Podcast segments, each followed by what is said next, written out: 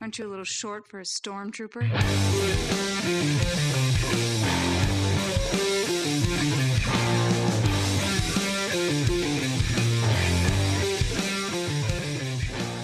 What's up, nerds? Welcome to another episode of the Multiverse Report. We are recapping the week's nerdy news from the Baxter Building to Mos Espa and everywhere in between. My name is Mike Gibson. With me, as always, Steve Haller. What's up, Steve? Well, I'm just happy to be sitting down and talking to you again today, Mike. That's true. Yeah, I got to hang out at my son's birthday party for uh, two hours today in the mm, mall. Right. Watch watch small children run around uh, with seemingly unending balls of energy. Unending energy. Yeah. Um, and just when you think they're getting tired, we sit them down, we feed them pizza and chips and cupcakes and soda, and then we send them back. Right. Rev them right back more up. running around. Yeah, I think I think my son spent an hour trying to surf. Oh yeah, Yeah, that was funny. Just sitting on a surfboard, bouncing around. Okay, cool. Whatever works. whatever works. It tired him out, then mission Um, accomplished. Yeah, exactly. Um, uh, still a bit of a light week. News hasn't really ramped up uh, since the writer strike has ended. Um, no, but, but, after this uh, weekend or after this week, we should be getting a little more, seeing we're coming into New York Comic Con 2023. that is correct. Yes, New York Comic Con is this coming weekend, so we may be getting some more at least comics news. I don't think that we get we never get New York Comic Con. I feel like is more about comics than San Diego Comic Con. It's not really I, as much movies and TV. I feel it There's is, but. I feel like because of the way the strikes affected San Diego Comic Con, that we may see a little more than we normally would at New York. Uh, I think you're right about that, and um, I'm trying not to get my hopes up. But um, just yesterday, I believe James Gunn posted a picture um, on his Instagram account uh, that you know outside of his hotel room window, showing that he is in New York City. Hmm. Um, I don't. Um, there's a, a million reasons why a uh, famous director and writer and executive at DC Films could be in New York City, but uh, with New York Comic Con coming up you think maybe he's going to be there. Maybe he won't make an announcement. I don't know, but it would be cool. It'd be cool. My fingers are a little crossed, soft crossed. I got soft crossed fingers. That just sounds Um, bad. It does. It Yeah. does. It just it sounds weird. It's not even really bad. It just sounds weird. Like that's a um, thing. Okay, cool. Like in everywhere, ever, uh, everything, everywhere, all at once. The universe, Oh, the hot dog universe. Reminds me of that.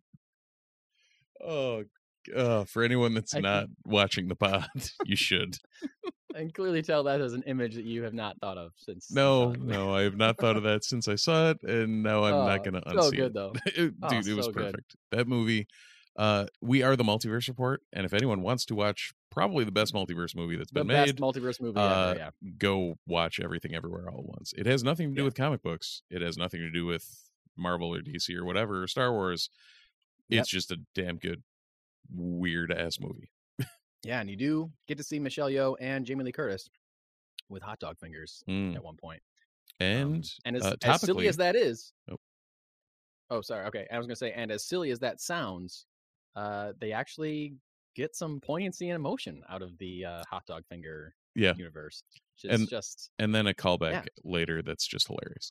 Um, yes, But yeah. I gotta watch uh, that again. topically, uh, Ke Quan is in uh, Everything Everywhere All at Once, and Sure is. He won an Oscar for being in that movie. in, Oscar-winning indeed he did, and uh, has since decided to pop up in everything. Uh, so the short round slash data, who hadn't acted in many years, is now winning Oscars and doing Back. everything, and I cannot Yeah. be happier for him. He is most recently in something I watched last night, episode or episode one, season two of Loki. Oh, So I have not seen any part of season two of Loki. yeah, uh, that's It's a very busy weekend. it's not particularly a spoiler since he's in the trailer, but uh, Right.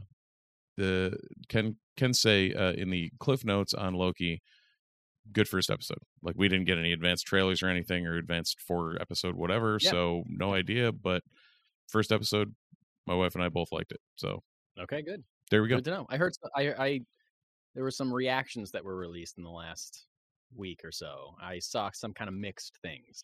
I think But, uh, I think people really that got the one through four, uh, like there Yeah. might be it might go somewhere weird or something, but after after the first episode, Yeah. I'm still in. All right, cool. I uh I'm anxious to watch it. I'll probably watch it um tomorrow at some point, maybe. Nice. But uh, I I feel like I'm in the minority. I didn't love the first. I thought Loki season one was fine. I didn't love it. I wasn't like over the moon about it. A lot of people thought it was their the best Marvel series that has been on Disney Plus. I thought it was fine, but I I, I wasn't as into it. I it looked great, but Yeah. whatever. Yeah, at the Um, time you were higher on WandaVision and still are, I think. yeah, but for sure. Yeah. So I'm going in with very tempered expectations. Um, because again, season two looks good and Yeah. like it wasn't completely not worth watching, you know. So of course I'm gonna watch the sixth season. So I'm excited about it. Good to know that uh, you thought it was good. Maybe by next week we'll be able to do some kind of recap of the first two or second one or I don't know. Um we got some stuff to talk about tonight, despite it being a, a light week. We got a little bit of a Fantastic Four update. We got a little bit of a Peacemaker update. We got a follow up to a cool Star Wars thing that we talked about recently. Um, and we got some comic reviews, of course. The writer strike may be over. Um, oh, first, I should say, of course, this uh, podcast is sponsored by Funky Town Comics and Vinyl in Camillus, New York. Check them out for all of your comics, toys, vinyl needs, all that kind of stuff. They got it in spades, ladies and gentlemen. Days and gays, Funky Town Comics and Vinyl. Check them out. Can't can't uh, pump them up enough. Best comic store I've ever been involved with, ever or gone to. I'll say. right, and that's not just because they sponsor the podcast. We actually like them. I we, we thought that before they sponsored the Right. podcast. It's Why they started sponsoring the podcast, I think we talked about them all the time anyway. podcast. They yeah, they felt bad. They're like, oh, these guys talk about us anyways. We're just gonna uh, fine. We should okay. kick them some kick them some scratch. Um, so yes, the writers' strike may be over. However, we are still in the midst of the uh, SAG-AFTRA Screen Actors Strike. Uh, I guess they're still in negotiations. They entered negotiations uh, last week. We have not heard anything, um, but still going on. Strike's still happening. Hopefully, we get something tomorrow or something. We get something Tuesday. Maybe I know tomorrow's a holiday, so maybe um, we'll get something Tuesday. I don't know. I hope to hear something soon. Um, I uh, I know that I read a couple stray things. There's no real big news. A couple stray things about the Disney VFX workers are all voting to unionize. They're all voting to um, they've they've been approved to uh, form a union. Marvel's been approved to form a union, and I can imagine that as soon as their contract is up for negotiation, those people will go on strike as well. Um, SAG-AFTRA is also bringing in their officially, I think, voted to bring in the uh, video game actors. Yep. Uh, we talked about that a few weeks ago, so that's happening. And I thought this was really cool. Uh, even though they're allowed to go back to work, all the writers for the Drew Barrymore show quit and have refused to return because of her uh, wanting to start production without them.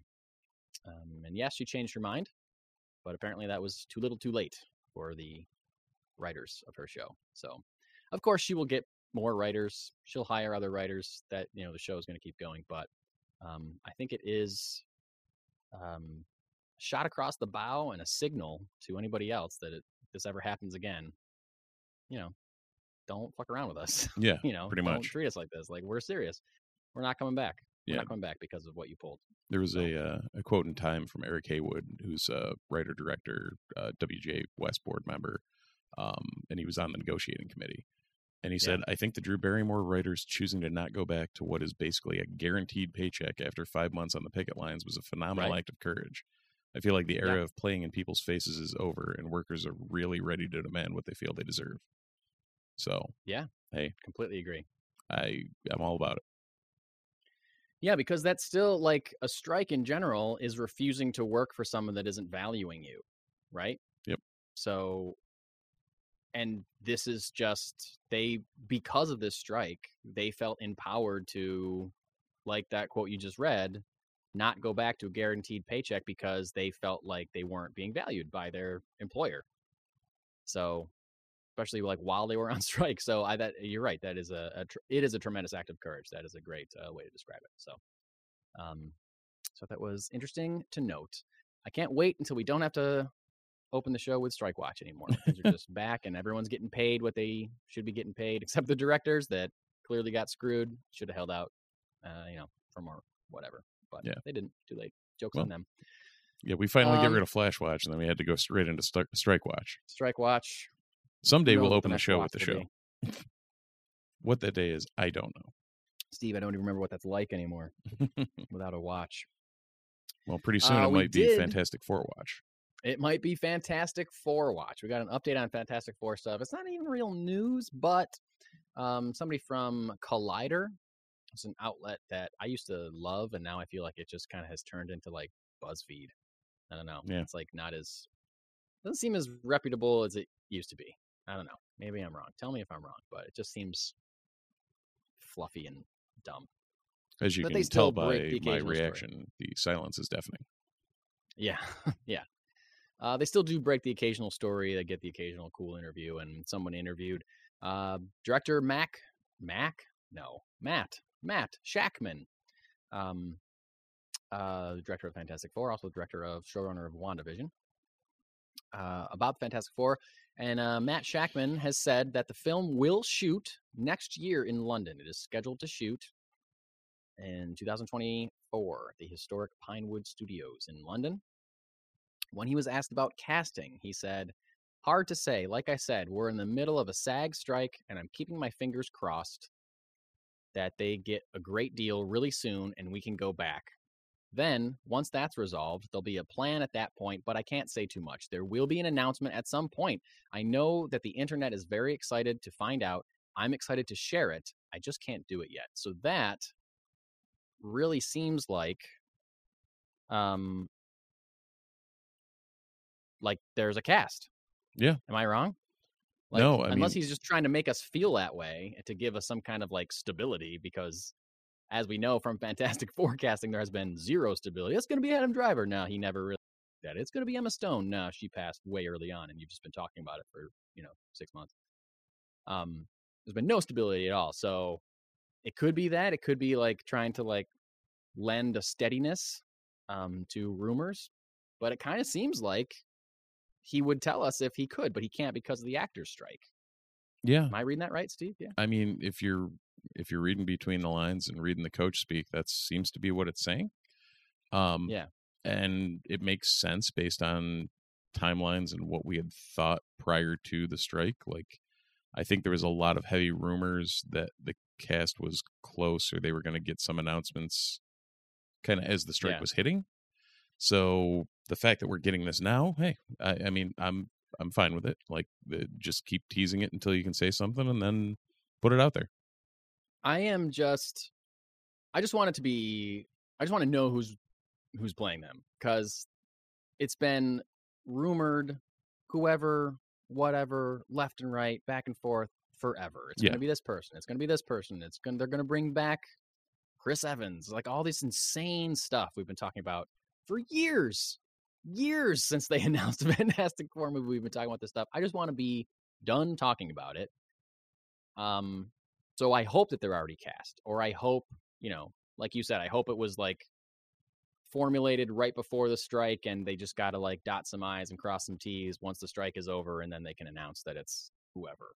Right. Um, I mean, you had. I'm just sick of the rumors and I'm sick of talking about it. I just want to know who it is so we can put it behind us and move forward with this goddamn movie that still so far away yeah. from existing, even though we've known about it for so long.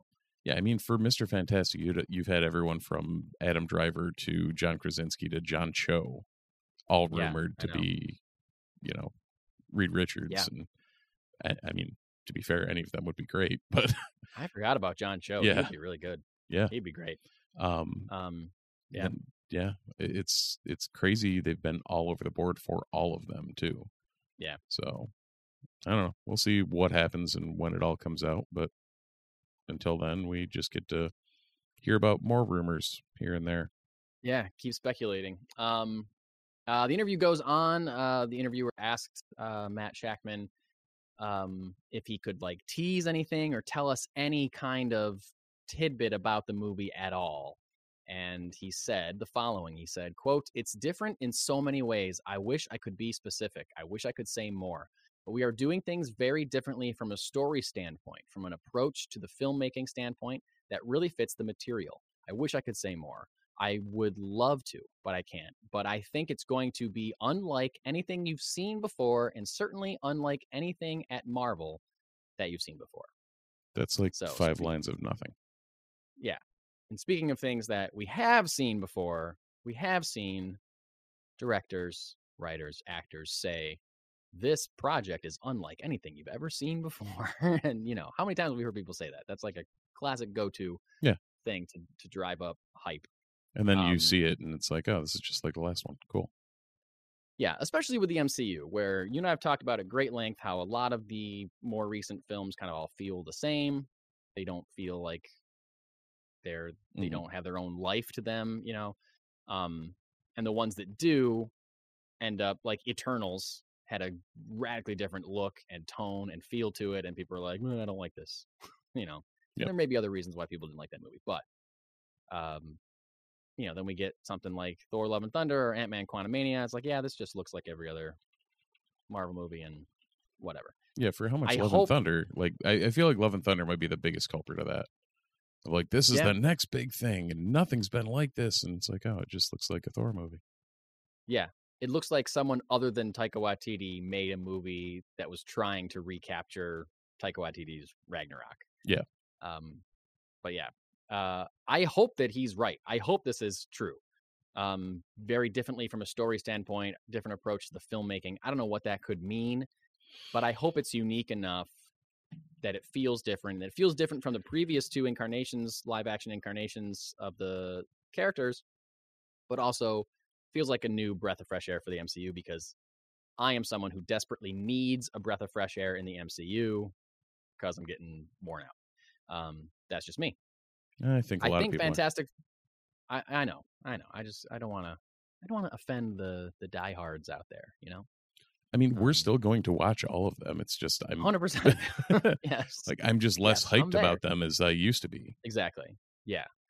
Um, you know, from a different story standpoint, like I, there's been rumors or theories or just I don't know fan ideas about how they should do it like the Fantastic Four existed a long time ago and then got trapped in a wormhole and that's why they haven't been around or whatever like that. If they're doing like, like that, if they're doing like a period piece, if the first half of this movie is going to be like take place in the 60s, that would be great. That would Yeah. be awesome. And it would be something we haven't seen before. That would definitely be something that we haven't really seen in the MCU. And I would love that. Um, filmmaking standpoint, I don't know what it means by that, but um, I felt like WandaVision was very inventive and very uh, utilizing the tricks of the medium being television. Yep. So um, if he's behind that show and he can bring some of that creativity ingenuity to this, then great. I'm all all on board and I can't wait to hear more about it. But until then, again, tempered expectations for sure for Fantastic Four.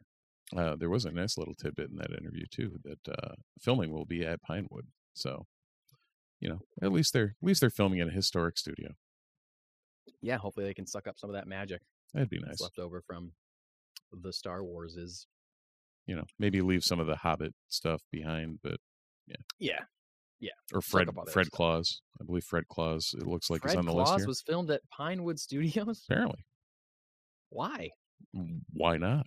If you I don't were, know. I just feel like maybe they Uh, had some money they needed to throw around, and like, uh, you know I what? mean, I've never I've never seen Fred Claus, but it seems like a movie that you don't have to film on a giant studio So I don't know. I'm sure Pinewood has other stages that aren't just built for blockbusters. Probably, Yeah. but you know, Vin, you you don't think Vince Vaughn and Paul Giamatti in a uh, Christmas movie is banging down the doors of needs to be filmed on the same stages as Star Wars?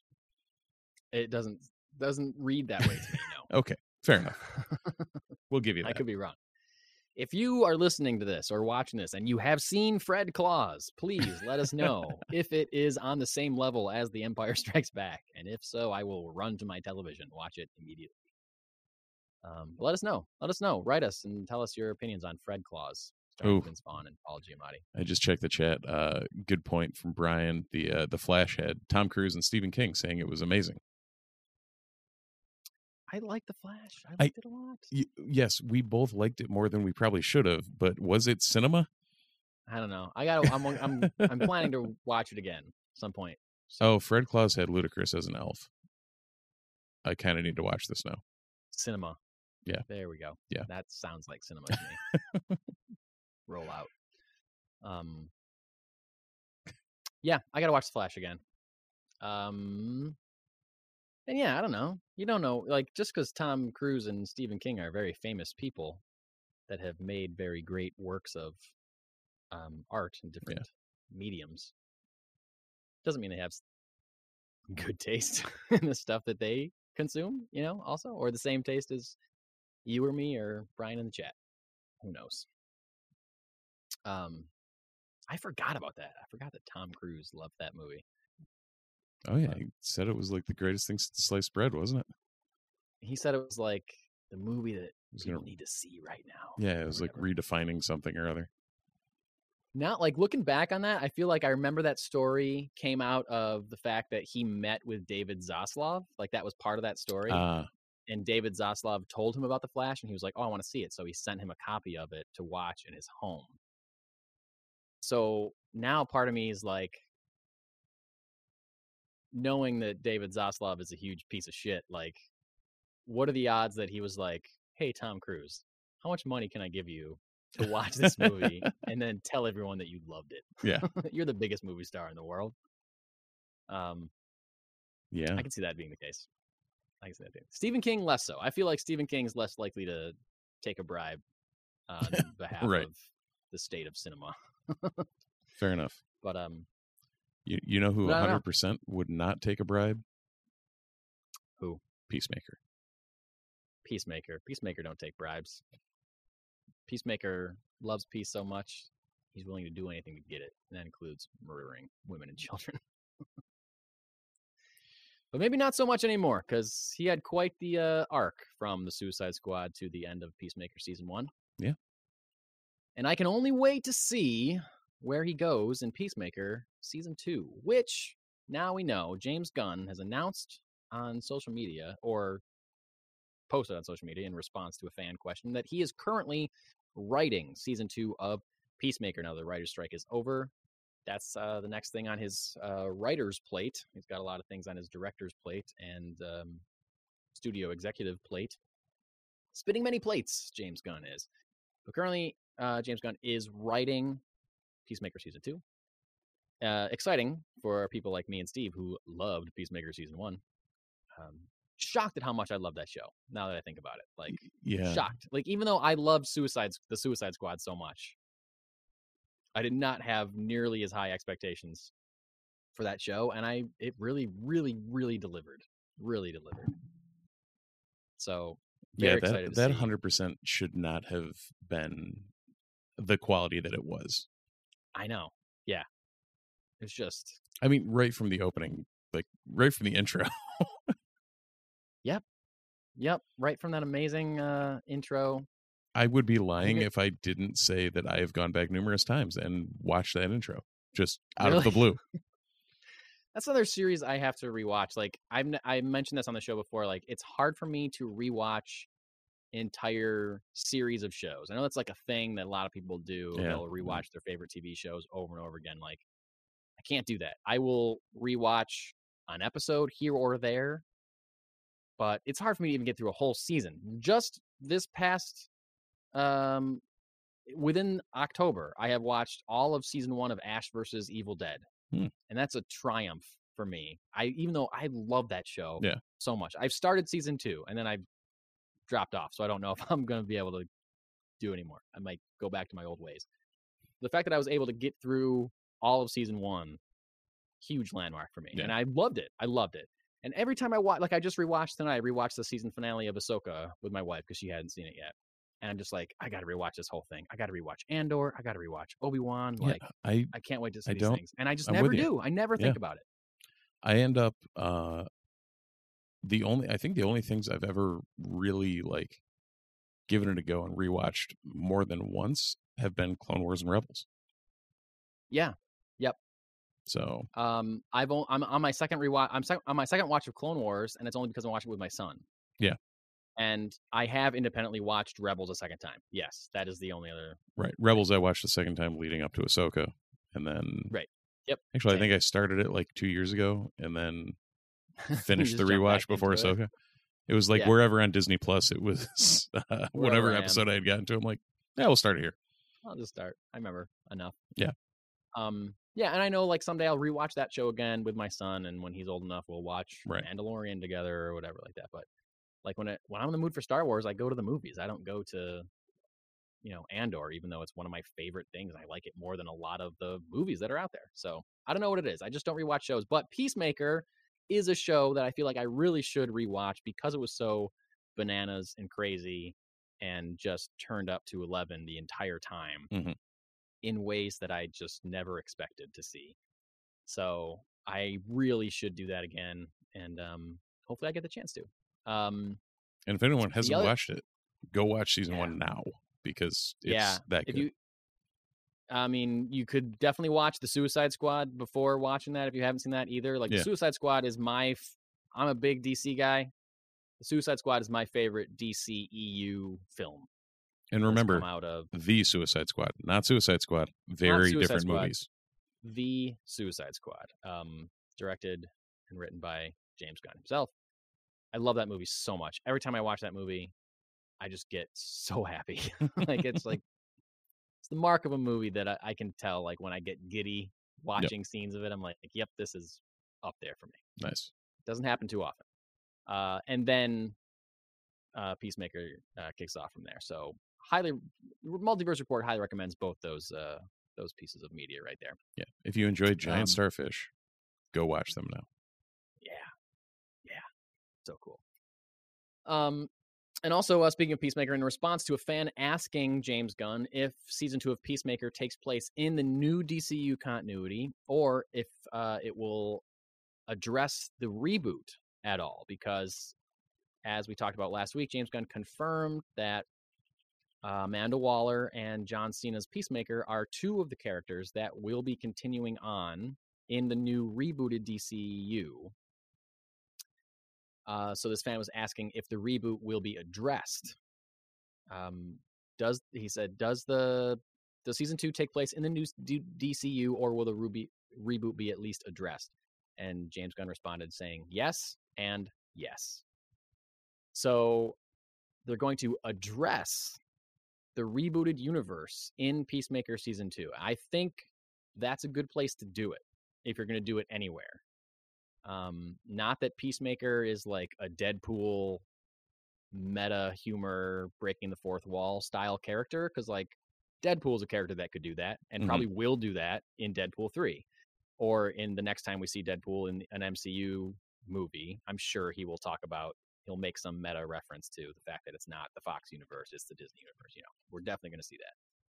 Peacemaker doesn't do that kind of stuff. He's just a guy in a universe. Literally, just Um, a dude, and it, it's even yeah. better that that's the just case. super jacked dude. Yeah. Um John so Cena plays imagine- himself. Yeah. Yeah.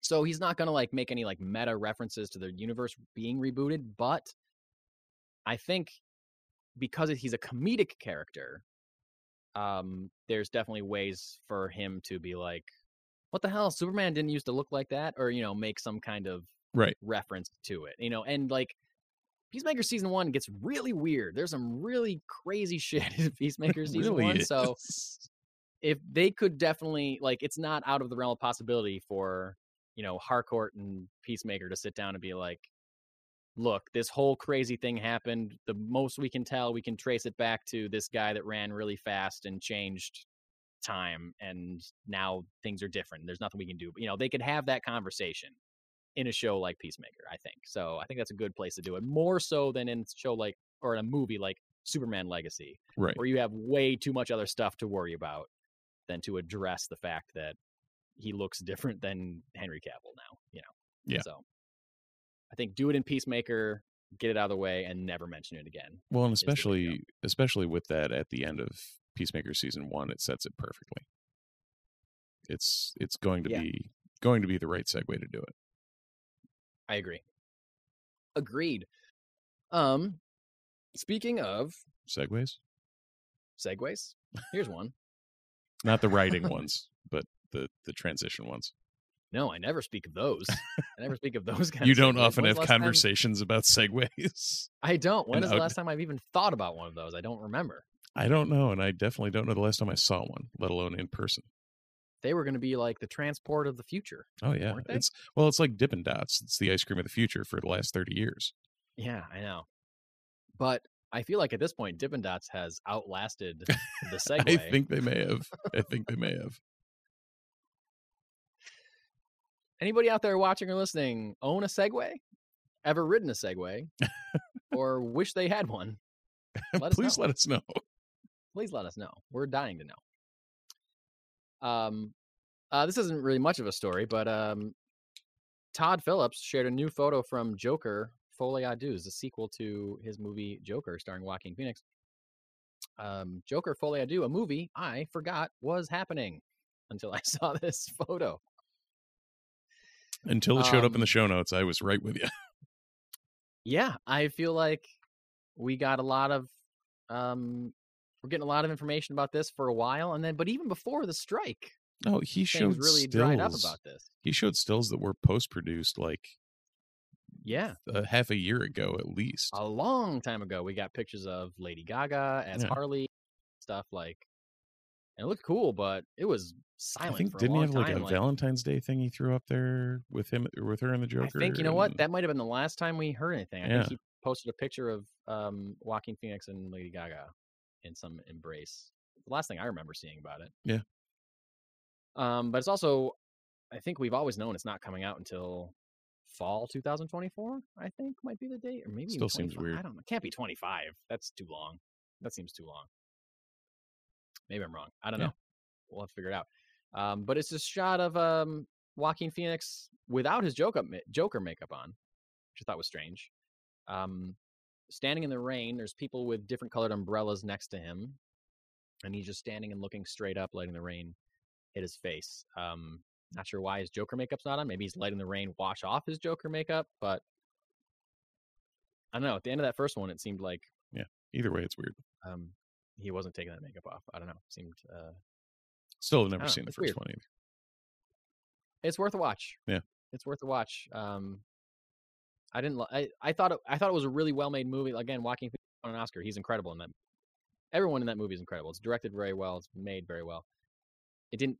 He didn't really feel like Joker to me, but I just had he, now in my brain just like it's a different version. It's a different thing. It's like reading, you know, a different writer writing Batman. You know, Right. it's like Scott Snyder writing Batman versus James Tynion writing Batman versus Chip Zdarsky writing Batman versus Bob Kane writing Batman or whatever. You know, it's just it's just different. Hmm Um, it's just a different thing, different universe. So blah blah blah, whatever. So I'm gonna go into it with that, and you know, I like the first one enough, but Yeah. And I I think I was I was soured by it a little bit because of the time they were like, oh, they're gonna cross this over with the, you know what? There was all these like fan theories of how Joaquin Phoenix was gonna continue as the Joker in some DC universe, which I'm thankful isn't happening. I did not think was happening, but I was like, guys, no, he's not.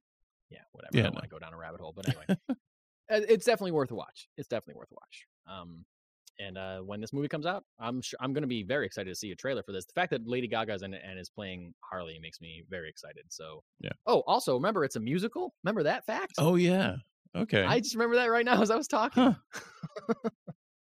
so this is definitely worth seeing. Hundred percent worth seeing because it's going to be wild. It's gonna be Yeah, wild. I don't- I cannot wait to see a trailer for this. Now I just do you see. Do you see the turn in my face? I- now for I'm both so of us, when you movie said now that, I'm like, talking about it. oh yeah. Okay. That makes me actually want to see it. I went from I went from literally having like- zero yeah. cares about this movie. yeah. Me too. Okay. and I even cool. re- remembered that the first time we talked about it, but now I'm back on board, baby. There we Going go. to see Joker 2. Hell yeah. awesome. All right. Well, that's out there uh, for you Joker heads if you haven't seen it yet. Uh, new picture. Probably just reminding people that it's happening. Probably he maybe would have posted more stuff if we had uh, not had the strikes, but we'll see. Um, so was it last week we talked about this um cool um Star Wars story about we found David Goyer wrote a Star Wars movie that um was going to be directed by Guillermo del Toro? Was it last week we talked I think that? that was it was that or two weeks ago, but relatively recent. Uh, recent relatively timeline. recently. And um, we were very uh, excited by the idea of Guillermo del Toro directing a Star Wars movie. Yeah. And this was, uh, I guess, this was before he won his Oscar for uh, Shape of Water. So still a well-known filmmaker, but you know, you know, you win an Oscar, and then he has got at least two now, I think, because he Pinocchio won last year as well. So Right. you know, he's definitely a heavy hitter now, more so than he was before. And um, when we talked about last week, he responded to that story being posted on Twitter, and he um, responded by saying that he would give us a hint. I'll give you three letters, J and BB. Is that three letters? Was his quote. And you and I were talking. We are like, okay, well, BB sounds like BB-8. Who's the J? Blah blah blah. And you were like, oh, you made a joke. You're like, oh, Jabba. So that's got a J and the two B's in it. Yeah. You're like, ha ha ha ha ha. Guess what? Guillermo del Toro was making a Jabba the Hutt movie. For real. Yeah, and Um, and in that episode, we were waxing poetic about like how his weird take on things would be perfect for that seedy Perfect. underbelly of Or just the weirdness of Jabba's palace in yeah, general. like the amazing. all the creatures and everything would fit perfectly. Yeah. So uh, is another interview, uh, another story from Collider, and uh, Guillermo del Toro had the following to say about it when they asked him about um, the news of him developing a Star Wars movie. He said, "quote We had the rise and fall of Jabba the Hutt, so I was super happy. We were doing a lot of stuff, and then it's not my property, it's not my money, and then it's one of those thirty screenplays that goes away." Sometimes I'm bitter, sometimes I'm not. I always turn to my team and say, Good practice, guys. Good practice. We designed a great world. We designed great stuff, and we learned. You can never be ungrateful with life. Whatever life sends you, there's something to be learned from it. So, you know, I trust the universe. I do. When something doesn't happen, I go, Why? I try to have a dialogue with myself. Why did it happen? And the more you swim upstream with the universe, the less you're going to realize where you're going. So, a bit of a philosophical take on um, on his reaction to realizing that wasn't going to move forward. But God damn, would I love to see a rise and fall of Jabba the Hutt, the uh, gangster, Yeah, man. as That a would've movie been from Guillermo del perfect. Toro? That would have been awesome. It would have been weird. It would have Oh, been yeah. weird as hell. Jabba's the main character of this movie. Like what? Well, think about like we would have to see Nar Shaddaa, which is like the the whole planet that well, it's a moon, but whatever. Um, that the Hutts are from, and like okay. their their base and homeworld of like the whole cartel, Yeah, and like this weird seedy underbelly of all of that that makes Coruscant look like it's a you know shiny, pristine. Uh, like the under the underside of Coruscant look like shiny Well, and pristine. the thing about Coruscant, I don't know if you know this. The thing about Coruscant, the whole planet is one big city. That it is, except for the mountains in the south. Oh, is that true? Yeah. There's mountains in the south. Yeah, Oh. or at least there wasn't Legends. Again, uh, much like uh, we do have to issue a correction slash clarif- clarification on our Ahsoka pod. Uh, You're so upset with yourself.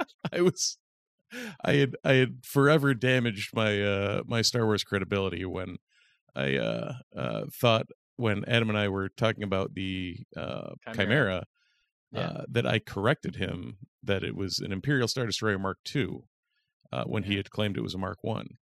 What I uh, am here to report is my apologies to Adam because the Chimera we saw was an Imperial Star Destroyer Mark One. Uh, however, uh, in Legends, uh, it was a Mark II. So what I did say to Adam was true from a certain point of view. Certain point of view. Yeah. So And what Ric Olié says to young Anakin Skywalker in The Phantom Menace, I guess, is also true from a certain point of view. Because if you're in the South, then you can see those mountains, and it's not one big city. But from his point of view, the whole Yeah. planet is one big city. one big city. Um, I would have loved this. I would have loved to see a weird ass Star Wars movie with a bunch of slugs um, double crossing each other Yeah. and plotting revenge uh, and slithering around.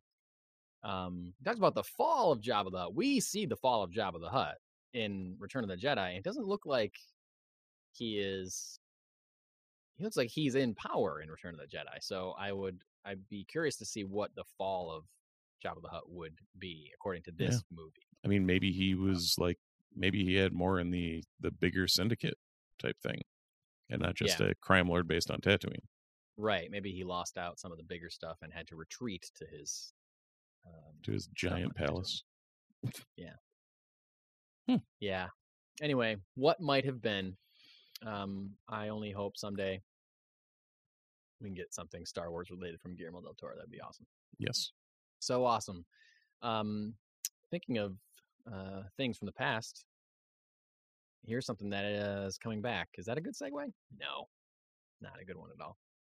Um, I just added this uh, to the rundown uh, maybe an hour or an hour and a half before we record it. So um, I don't know if you uh, got the chance to see this, Steve, but I did not. I feel like you'll be excited about.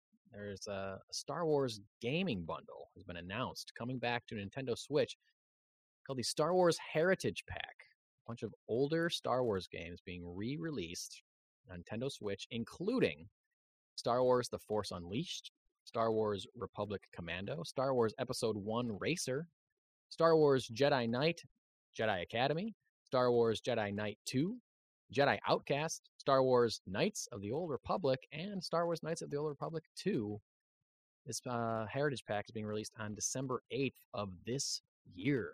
So now you don't even have that long. You got a little, Yeah. a little over a month to wait for uh, No, it's Oh, literally it's, uh, two months because today is October 8th. Yeah. Oh, yeah. That's right. That's right. Two Yep. months. Yeah. Exactly two months. So that's nothing. That's nothing. Put that No. on your Christmas list. Steve, have you played all of these games? Yes. Well, awesome. Is there one? I was Uh, looking is through. I'm like, uh, no, yeah, yeah, yeah. You know, I have. Is this is this something that appeals to you as a fan of um, older Star Wars games and um, like Star Wars Legends canon and things like that? Is this something that you will buy? Is it something that you have a drive to replay or revisit any of these games? Is this something I would personally buy? No. And that's Yeah. solely for one fact that I already own all of them on Steam. Because they did a similar bundle on Steam for like 20 bucks like Oh, two cool. years ago. And I was like, yes, I have to do that. Um, the apparently the release price is supposedly 54 bucks, which for games that dated, I would say, eh, I don't know. That's But it's a on lot the of edge. games, though. It is. Um, and I guess if they're remastering for the Switch and like they don't look horrible like uh, they do on the computer, then sure. Right. Uh, you're also, I guess, if you're playing it on the actual console, you don't have to worry about how they blow up onto a large non-CRT monitor or a non-tube TV. But uh, Force Unleashed was a lot of fun. Uh, if you want to, like, basically use ridiculous force powers and uh, be Darth Vader's apprentice, it's worth checking out. Uh, Republic cool. Commando is well what it sounds like. You're a clone trooper. Um, Racer is Mario Kart in Star Wars pod racing. Pod racing. Yep. Uh, the Jedi Knight games were absolutely amazing. Uh, We talked about those recently. yeah. I, I think Yeah. I can't remember what what they were remastering. One of them, but um, Jedi Knight Two, Jedi Outcast, and Jedi Academy were both phenomenal first person shooter style games that you get to play with lightsaber Yeah. too. Uh, and then Awesome. Kotor, like it's, uh, it's just one of the best games I've ever played. So Yeah. Yeah. I would love um now that you mentioned that you heard that the remake of Knights of the Old Republic is dead. Uh you said you heard that. yeah, Um which makes me like I don't know, I'm a PS5 guy, so I don't know, is there a way for me to play that on PS like the old one on PS5? I feel like there isn't. If there is, I would love it. Um I haven't looked, so I'm kind of talking out of my ass here, I guess, assuming that there isn't one. But- yeah. I I don't know off the top of my head because they were supposed to remake it f- specifically for the PS5. Yeah, for next gen consoles. Yeah. No, not even. It was just going to be PS5. It wasn't even Oh, is to be that true? Xbox. Oh, yeah. I didn't realize that. I thought it was for everything. Okay. Um, but I don't know. Uh, beyond that, I think I think the rest were on PC, Xbox, and now Switch. Wow. So Well, might might anyone, have missed out there. if any way for me to um, play the original Jedi Knights of the Old Republic, not that I, not that I even guaranteed will, but if there's a way out there, Right. you let me know. That'd be great. Thank you. I'm wondering if that's actually residual because when it came out, it was an Xbox exclusive. Oh, Might just be something that's still there. it's still tied up in contract form. Yeah, Mhm. which is why the remake had to be for PS5 because the Right. original one, yeah, can't be re-released. Wow, cool. All right, have Steve, have you want to you played any com- of those? Any of those games? I believe that I played um, Force Unleashed a little bit because my friend had it at his house, and I would go and we'd play that. Um, I think I played uh, the racer game a few times again, similarly because a friend of mine had it. But no, I've ne- I was never like a huge video game guy. Like I Yeah. had a Sega Genesis when I was a kid, Nice. and I didn't have another gaming system until I got like a PS3. Um, Okay. So a lot of these games were already out. I think within between those two time frames. So um, Yeah. I and you know if they were yeah. weren't you know if they weren't they weren't being released for PlayStation. So they Right. were like you said Xbox exclusives and things like that. So Yeah, Force was Unleashed. I, sim- similarly, like Force Unleashed, Republic Commando, Racer, I played elsewhere. The Jedi Knight Yeah. games and KOTOR, I definitely owned because those were just great. Yeah. I'm not like I like video games, but I'm not someone that is so obsessed with them that I get one and play it until I hit 100%. Right. You know, every once in a while, there's one that I love that I am addicted to. But Right. um, See Spider Man. see Spider Man, see like the Arkham games, Yeah. those kind of things. But it's not something that I'm like so addicted to that I can't put down the controller or I can't turn it off to go to bed. You know, it's never Mhm. it's never that kind of thing. Um, Uh, you did not. You did not get sucked into World of Warcraft like I did. I did not. No, I didn't. I've heard a lot of great things about World of Warcraft. Oh, it was a it phenomenal, like it would be a lot of fun. phenomenal game um, that took up way too many hours of time. Way too much time. Well, that's how that's how I felt about um Spider-Man. Even that first Spider-Man game, like Oh yeah, once you got even eh, anything past the main storyline, you just kind of went down rabbit holes. I mean, I was already going down so many rabbit holes that I Mhm. had to be like, I need to stop doing this. I need to finish the main story, or I will never do anything else with my life. I'll never watch another movie Right. or write another song or read another comic book in my life if I Mm-hmm. don't finish this game. it's like I just need to get through it. Um so yeah, I finally did. I need to do all of those things before uh, Spider-Man Two comes out. Which comes out this month. It comes out the twentieth. Yep, twelve days. I forgot that it came out this soon. Mhm. We're very close to Spider-Man 2. I don't know that I'm going to get it right away. I feel like my October is very swamped, so this might be a thing that I, you know, I might put on my Christmas list. There you I go. might wait till I have some more downtime um, to really kind of dive into it. It's also like an incredibly large file size. I don't remember the number, Oh, yeah. but I, it's like huge. Like I'm going to have to delete stuff in order to accommodate it. Ah, yeah. So you did the So- you did the same thing I did and got the cheaper uh, PS5 because well, I'm not gonna have I'm not gonna need to have 25 games on it at once in any Yeah, way, shape, or form. Exactly. But, you know, I may need to have seven Right. games on it or something. You know, I don't know. Yeah, I may have to upgrade. I don't know. Um, you want to do some comic reviewing? I think we should. All right. I think we should. I will go first this week. Um, since you went first last week, I believe. My book is not a book that's coming out this week. It's a book that has been out for a little bit. Um, but Jesse recommended it to me. Um, because he really liked it and he's got a bunch of copies of it. And um it's worth talking about and it's worth reading. It's a book called Junior Baker, The Righteous Faker. Gotta love a rhyme. Hmm. It's from Image. Uh, came out a week or two ago, I believe. It is written um, by Joe Casey with art by Ryan Quackenbush um, and letters by Rus Wooton. And also, uh, Sonia Harris is credited with design. I'm not sure what that means, but um, still very cool. Um, the biggest thing to say about this book is that the artwork is incredible. Um, it is very, uh, it's like very abstract at times Oh wow. um, depending on the frame, depending on what they're kind of trying to depict, um, like coloring outside the lines sometimes, but also sometimes very, very precise depending on what mood they're going for. Um, uh, like the the violence in it is just a lot of like Oh wow. just turns into like a big blood splatter kind of thing. Yeah. Um uh it's very good. It's very Sandman esque, especially a picture like that where this guy's got like little dots for eyes. Very, s- I, it reminded me of Sandman Yeah. art when I was looking at it.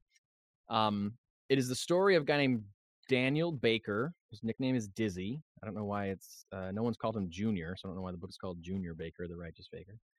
Um, he is a journalist, uh, but his job is to investigate kind of like um, paranormal sightings or people thinking that they see you know weird stuff. Um, and he's on uh, this one case is this group of people called the clergymen, who are um, kind of committing strange and violent acts, uh, but no one really believes they exist. He Mhm. believes they exist. They're eh, like his they're like his white whale kind of. And in the meantime, his um, editor is sending him on these like smaller, um, smaller trips to just kind of see what's out there, prove the existence of something or some, you know, nut sees something in the in the darkness and he has to go see if it's real or whatever. Um, uh, he's at odds with his uh, pregnant girlfriend at home. He's trying to like just figure stuff out. He's walking down the wrong alley and getting beat up sometimes. It's it's very interesting. He's also seeing some kind of apparition that's coming to him.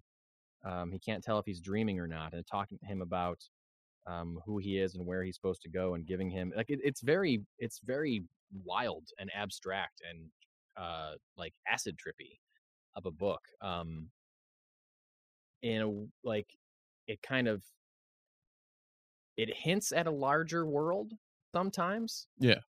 in a way that it makes me very curious about what issue two is going to be like um and like what part like they introduce a lot like this it it's kind of like a standard size book it felt like i was reading a double issue or something like there's a lot Right. of a lot of stuff happens in this book they cram a lot in in a way that doesn't feel overstuffed um again the artwork is incredible the the pacing is incredible it's well paced for the amount of stuff that they're giving you they do there's one panel where they go into an entire a background on the world about how there used to be superheroes and supervillains but the superheroes defeated all the villains and then they went to war with each other and then they kind of disappeared. So that we're in like a post superhero kind of world where this is happening so i guess things like magic and superpowers exist or used to so it's he's not shocked necessarily that you know if something crazy might be happening out there he believes that it's possible um and i'm not sure where it's going to go. There's not like a huge cliffhanger he's just kind of leaves it at a um you know he's going to keep investigating this stuff despite the danger that he might be in. And uh that was very very it's a very interesting book. Again the right the art alone is worth picking this up. Yeah. um so i would i would definitely recommend um junior baker the righteous faker. It's an image book from joe casey um and ryan quackenbush on art. Um and again just stellar artwork. Every page is i don't know i can't imagine how long it took them to make this book because the artwork is just um out of this world very it's very like it's very precise in its abstractness Okay. i guess is what i'll say um so yeah go pick it up there's still uh some on the shelf at funky town comics um and issue two is on its way and uh we'll see if any we see if any questions get answered um but it, it's kind of it's kind of like a book where it's like you don't realize you have questions until you're done reading i don't know it's it's hard to explain it's hard Yeah. to explain um it's not something that's like deliberately ending you on a cliffhanger or um i don't know making you feel like you uh you know deserve more answers from it or something like that it's just it's telling a story and it's going to tell you the same story until it's done it's it's a very deliberate uh, it's like i said about the art it's deliberate in its abstractness i guess is how i'll say Right. um but it was great i really liked it quite a bit so um look it up junior baker the righteous faker So you said comic. you said abstract, and Sure you said you liked it, yeah sure and you did. said weird. And guess what I Sure got? did. Guess what I got? you got, got for my something book? I know what you got and i'm very jealous that you got this book and not me. i'm dying to read this book Well, part of it, I dying think, is because uh, our our good friends at Funky Town uh, would immediately know that you would love this book. right So you give it to me, and I more have no idea what I'm getting into. And Right. now we're bearing it a lead like crazy. But I ended up with uh, Batman: City of Madness number one, um, Christian Ward, uh, Christian written and illustrated. Um, I believe he did the Aquaman Andromeda for DC Black as well. he sure did uh, him That's and Ram V. really cool book Yep. Um, Yep. And the art for this is just as um, I don't, unique and weird. Like the, you know, you you have everything from a standard panel, Sure. which um, to full blown splash screens where you're using the negative space. Oh yeah, look at that. And then like farther on there's uh some you know weird uh, for anyone who doesn't know the court of owls is back uh but like weird framing nice. and very unique coloring and uh oh that was that one i did love as well just Oh damn. I'm i'm moving it away wait to read quickly because there's some plot stuff on that one but uh Yeah, yeah. just don't to show me too much. just to give you the the um the cliff notes on it um i i believe it's known well i mean there's yeah what did they what did they say okay they do mention gotham below in the uh the actual synopsis so i didn't want to Well, no, I, yeah, I think that's when. I mean, I remember we talked about this when it was announced or when it was coming out, and Yeah. was like like a secret version of Gotham underneath. yeah there's Gotham effectively right? a mirror version of gotham uh where you know it's it's opposite day yeah. Uh, so lo and behold, the Court of Owls is actually protecting Gotham from oh, the Gotham below. oh, that makes sense. Um, so there's you know happenings that happen. Uh, there's an overload of all sorts of villains. Um, Two Faces back, uh, and and I saw Harvey. some designs for. I saw some designs for Two Face that I thought looked amazing. Yeah, when they well, were announcing this book. so yeah, when you said uh, you know that the the art was out there in years, all I could think of was how they how Ward portrays Harvey and Two Face. yeah, and very very well done and fits fits the character extremely well as well um but you have harvey you have the court of owls you have um batman below and uh some other some other happenings uh and the whole thing starts with a kid. And we don't know what's happening or where it's going but literally the first page is a kid and we pick him up later and uh i'll leave the rest to you but oh, interesting. like a kid wandering the city. Huh. so we'll see what happens but right. i'm definitely getting Wow. number two i can tell you that Wow, cool. All right, and it's a black label book that's on the big prestige format. Yeah, it's me, the, right? Like uh, a you know jumbo size. for for scale Yeah, Yep. so and uh, I was telling Steve earlier, I love everything about the uh, black label when they do the the oversized issues. I love everything about it except I don't know how to store them. Yeah. There's no, there's no, they don't really. You gotta get either giant comic bags or they don't fit in long boxes. Um, I guess I guess gotta I. I currently have mine on my shelf just with my graphic novels and like they're all they have their own little section because Yep. they don't they stick out too far farther than other regular size graphic novels so it looks weird if I just put them like in the other way. I don't know. It's a whole thing. yeah i think i picked up the uh the swamp thing black label uh oversize in like i think i picked up the trade for that when uh funky town had Green that Hell? sale yeah the Yeah. green hell and uh i think that's like next to wherever i keep that is going to be the only place i can keep these Right. Yeah. It's like did i find a spot for that all right we're good Nice. Um, yeah, well, all right. Well, two positive reviews um, this week. You can check out either of those books at Funky Town Comics this week, this Wednesday. What else Oh, is going to be in your local comic book store this what sorry i just What? saw i just saw some of the uh the variant covers for this for City of Madness? yeah they're just they're really cool Wow. All right. Okay. Can't wait. Can't so wait. What else is going to be in your local comic book store this Wednesday? Let's go down the list. Amazing Spider-Man number 35, American Psycho number 1. There's a lot of like uh spooky Halloweeny books this week, I noticed. go figure Uh, that being one of them. Avengers number 6, Batman and Robin number 2, Batman City of Madness number 1, the aforementioned positively reviewed book endorsed by the Multiverse Report. Blade number four, Captain Marvel Assault on Eden number one, Danger Street number 10, Firefly The Fall Guys number two, hmm. Green Lantern number four, Guardians of the Galaxy number seven, House of Slaughter number 18, The Hunger in the Dusk number three, Magneto number three, Marvel Tales Moon Knight versus Werewolf by Night number one. Sounds like a keeper. Night of the Living Dead, Kin number one. Sounds cool. Operation Sunshine, number one. Silver Surfer Rebirth Legacy, number two.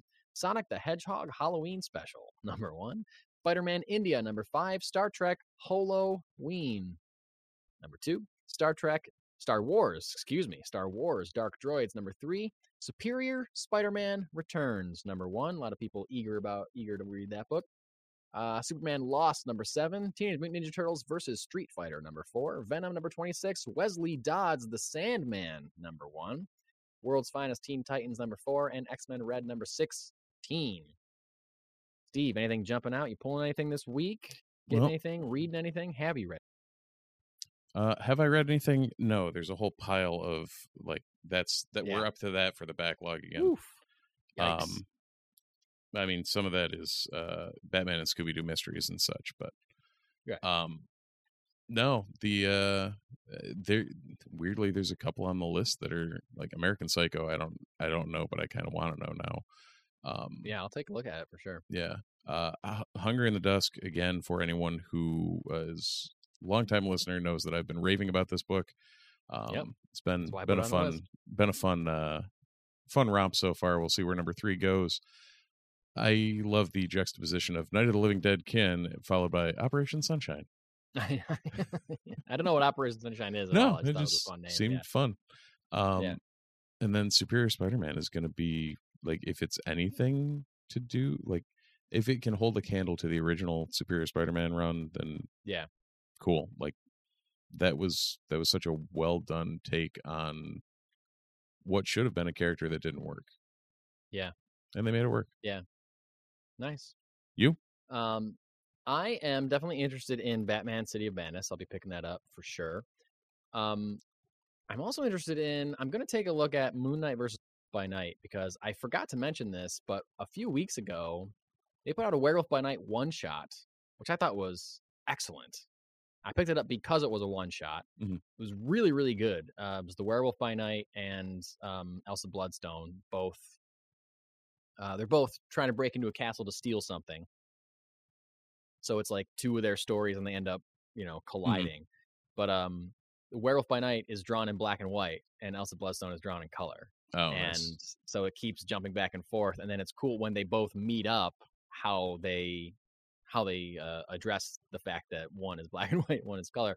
The entire time it's really cool. Like still cool panel separations and stuff. Like that was really cool. So I might just so I can get a more of a if I can get another hit of uh, cool Werewolf by Night stuff, I might pick up um, that uh, Moon Knight one shot. Um, definitely into uh, Wesley Dodds, the Sandman, number one. I think it's cool that they are uh, bringing back that earlier, much earlier incarnation of the Sandman. The Hmm. guy just wore a gas mask and a suit and uh, sprayed people with like sleeping gas.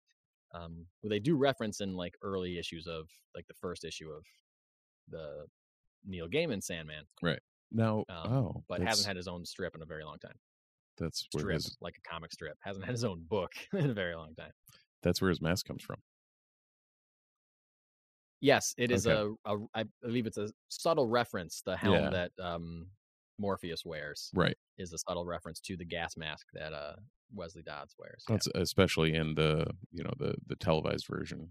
Televised version. Jesus, we're on we're on a roll right Yeah, now what? with dated references. comic strips and tel- comic strips and televised versions of what are we? So I'm gonna get my VCR out and yeah, know. Yeah, check out the uh the the the adaptation of yeah. and Sandman. Have my my nurse wheel me down to the uh, the senior center to check out what you know the program. what laser discs we're using.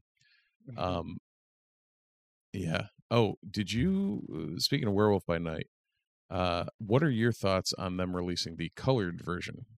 I'm not into it, man. I think it's dumb. I think I'll have think to watch it just to see what it is, but like I if I'm going to watch it, I want to watch the like that was too perfect as a black and white. It's so perfect. I know. I'm. Um, my wife and I are going to watch it. Um, first, you know, in honor of spooky season. Yep. Um, uh, 'cause that's something that she can handle. Yeah. it's only an hour. She's not into horror movies like I am, but um, uh, I'm not sure when we're going to watch it, but we're going to watch it in black and white. Like that's like the way it was intended. Mhm. It's great. Part of me, I think.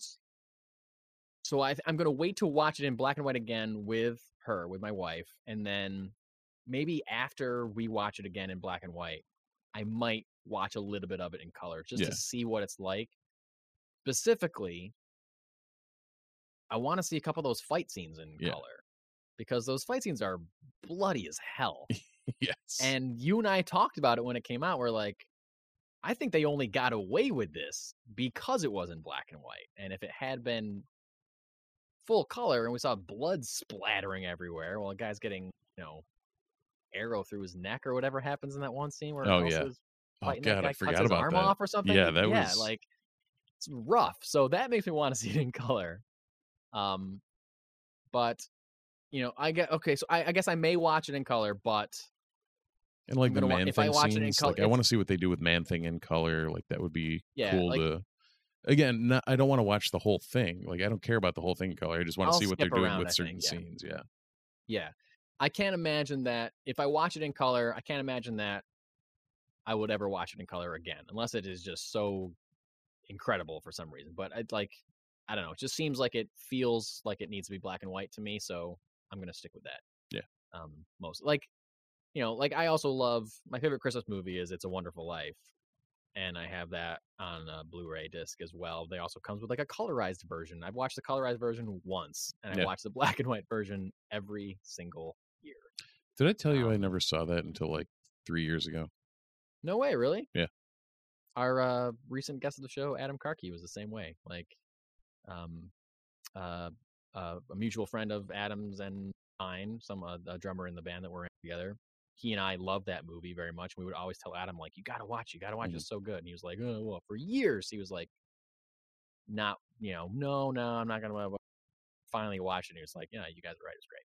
Uh, See Um, now my take on it because uh, my wife convinced me to watch. Actually, it was uh, when Movie Tavern was playing it, Oh, cool. so would I, actually saw it on the. theater. I saw it on the. The only Oh, time I've ever seen it was on the uh, on the the big screen. on a big. Oh, that's awesome. I would love to see that. And Yeah. my my takeaways on that movie were, it's a phenomenal movie.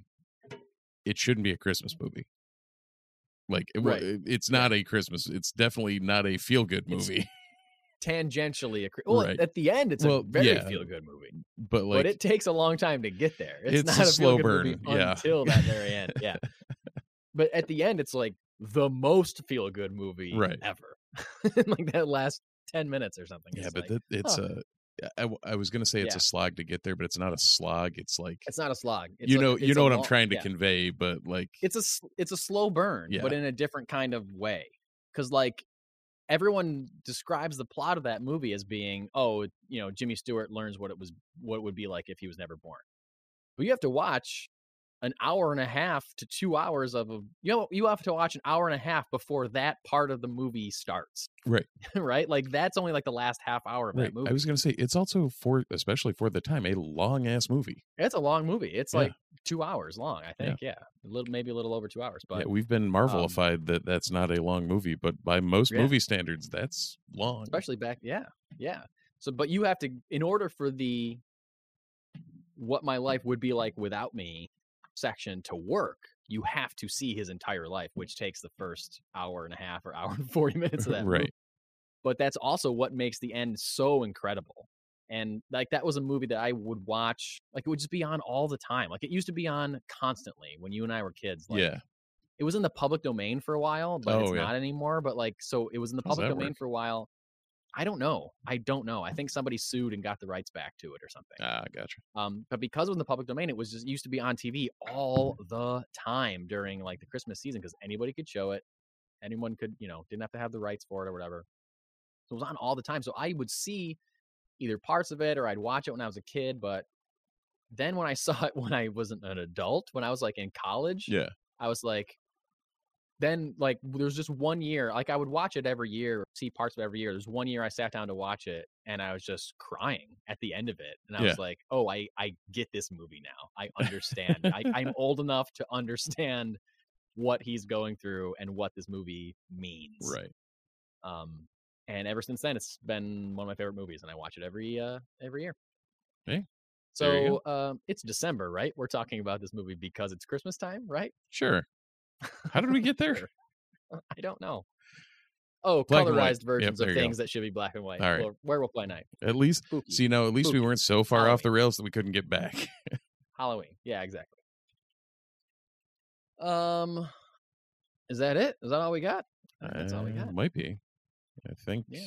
Yeah.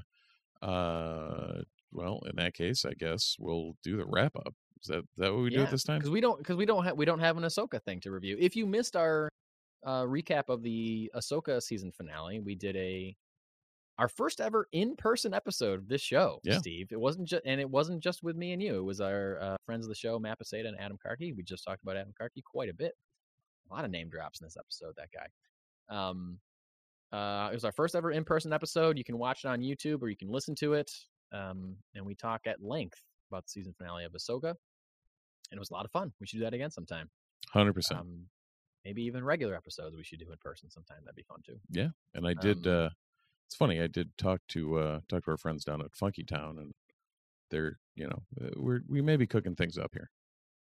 Yeah, There's uh Yeah. there's thoughts. We we've had thoughts about things, there's thoughts about things. Um, and we still need to talk to year. We still need to talk to Jeff about that, and you and I still need to talk about that other idea, hmm um, the Star Wars thing that will be great Yeah, Big movings of and big movings and shakings from the multiverse report coming up here.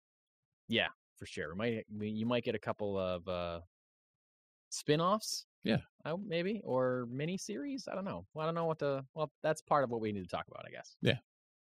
Anyway, um, I think that's all we got. We don't have anything else. I, I, you know, usually at this point for the last eight weeks, we've been saying stick around for our Ahsoka review coming up on Tuesday or Wednesday or whatever. But Yeah, We don't even have that. anymore. We're done. We're done. So- Maybe I don't know if we'll uh, end up doing that with Loki, but Yeah, we'll see. we'll But- see. If you uh, if you'd like to know that before you had listened to us, we'll probably announce it on social media of some sort. Uh, you can find us all around the multiversal spheres at uh, Yep. the Multiverse Report. yep, really struggling on that one. Uh, just check just just everyone just check your own multiversal sphere spheres and you'll find yeah, us. just you know what? Go to Google and type in the Multiverse Report. We're there. Yeah, um, We're there. Oh, yeah, yeah. Never mind. Uh, wrong. Never mind. Wrong podcast. Uh, Oh, okay. You're about to break some Oh, news to me and then you no, just yep, the- completely wrong. Hey, uh, if anyone, Hey, guess what? Never mind. guess what? Nothing. Uh, am I talking to my six-year-old? Uh, Yeah. hey, dad, dad, dad.